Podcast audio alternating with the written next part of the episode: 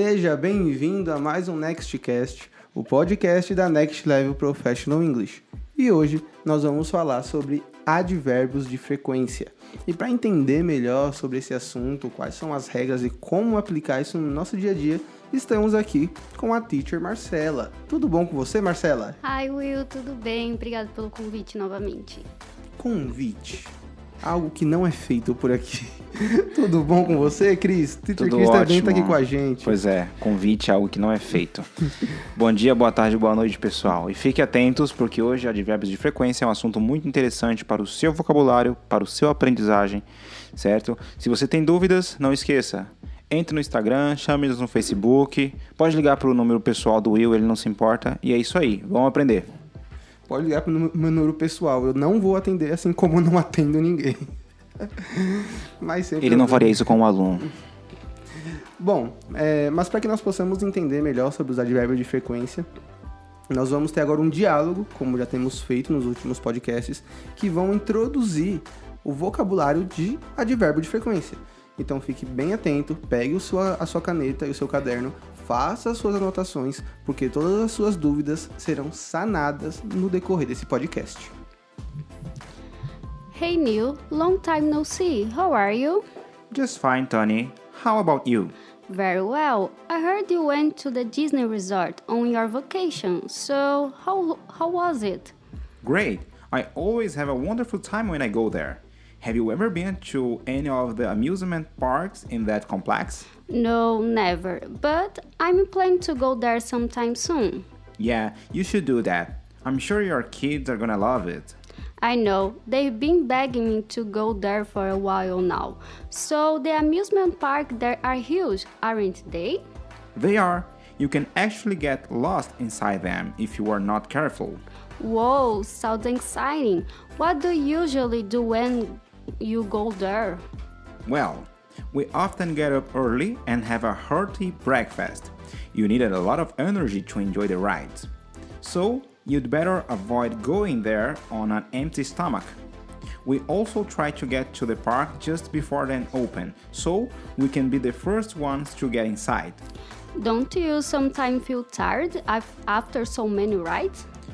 You do a little, but after a short rest, you feel like starting all over again. Bacana, esse foi o nosso diálogo e espero que você tenha feito as suas anotações porque nós vamos discorrer muito sobre o- vocabulário que foi implementado nele.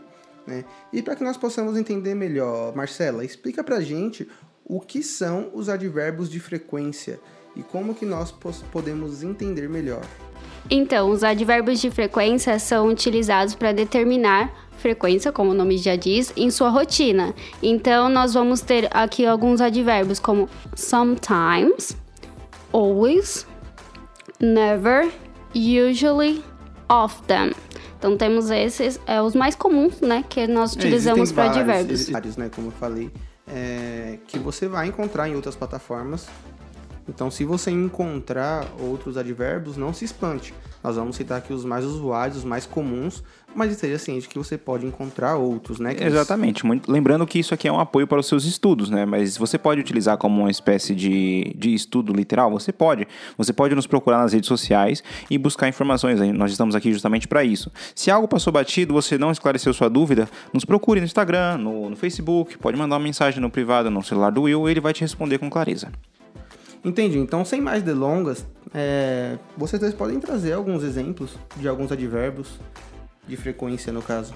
Claro, como, disser, como dissemos anteriormente, sometimes quer dizer às vezes, always quer dizer sempre, never quer dizer nunca, usually usamos para geralmente. Você também pode encontrar outras versões dessa palavra usually, como generally ou frequently, ou até mesmo normally, certo?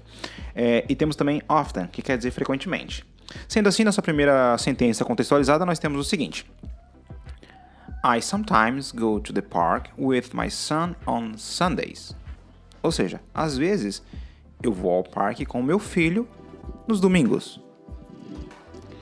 Do you always get up early? Ou seja, você sempre levanta cedo? Tony never goes to bed before midnight. Ou seja, Tony nunca vai se deitar antes da meia-noite. Próxima sentença. What do you usually do on weekends? Ou seja, o que você normalmente faz nos finais de semana? E a última sentença. Harry and Liz often go to the club to play tennis on Saturdays. Ou seja, Harry e Liz frequentemente vão ao clube jogar tênis aos sábados. Certo? Nós temos também alguns exemplos de advérbios de frequência com o verbo to be, certo? Nós vamos apenas observar a posição deles após o verbo to be, certo? Sim, aí nós teremos Sally is always happy.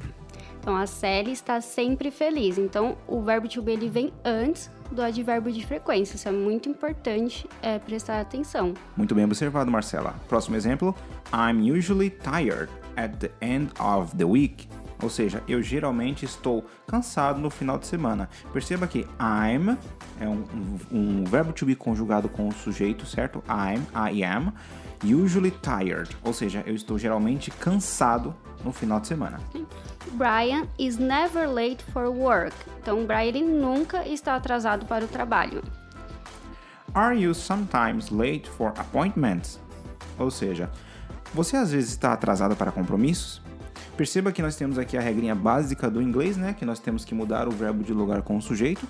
E com a utilização do advérbio de frequência sometimes, ele vem após o nosso sujeito, né? No caso, o pronome you. É, quando nós queremos saber quanto tempo tal coisa leva, qual a duração, né, quanto tempo alguma ação leva para ser feita, nós empregamos a seguinte construção: How long does it take?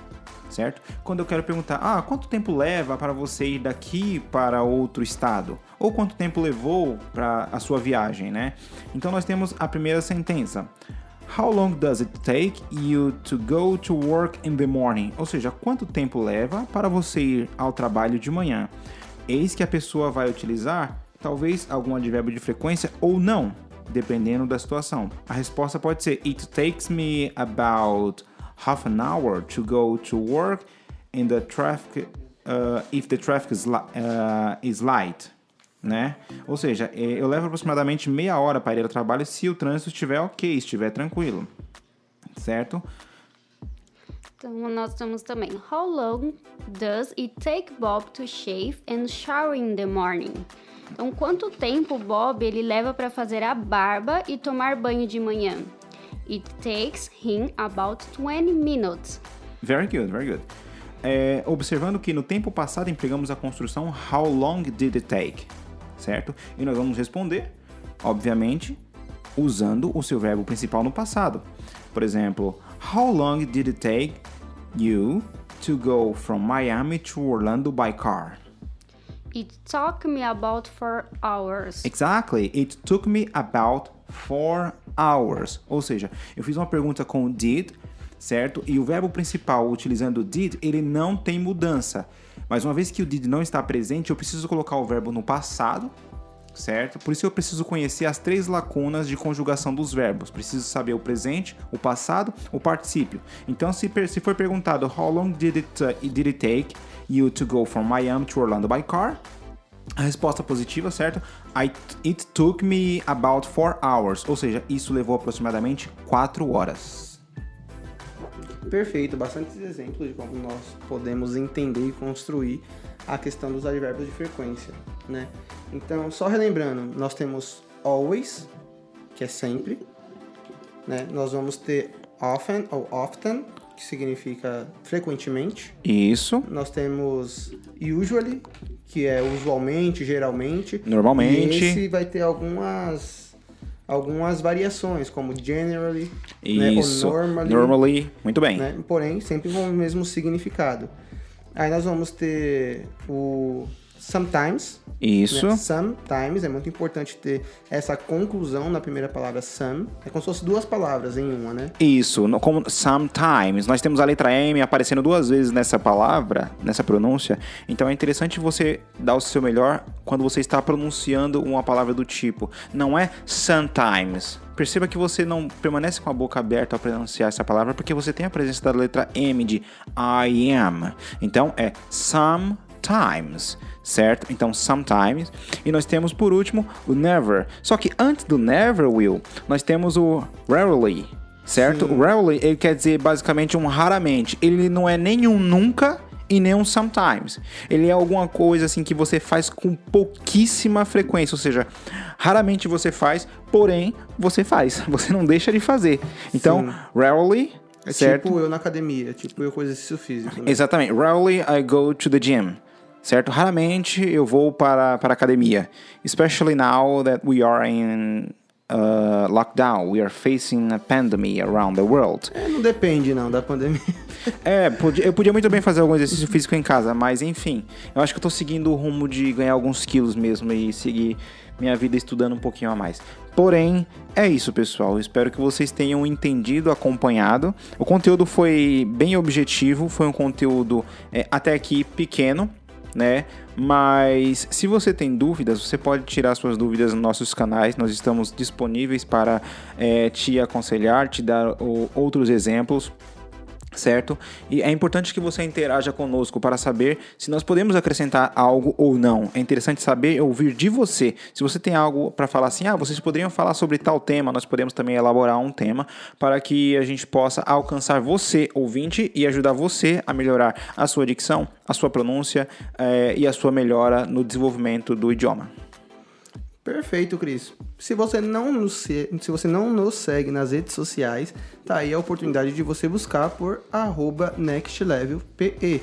No Instagram, no Facebook, no LinkedIn, aqui na plataforma também de, de podcast. Se você não nos segue, tá aí a oportunidade para você nos seguir também. Se você quer pa- participar das nossas aulas, fazer uma aula experimental, conhecer a nossa metodologia, você pode fazer isso também, tá bom? Bom, esse foi o nosso conteúdo de hoje. Espero que você tenha entendido sobre advérbio de frequência. See you In your next level.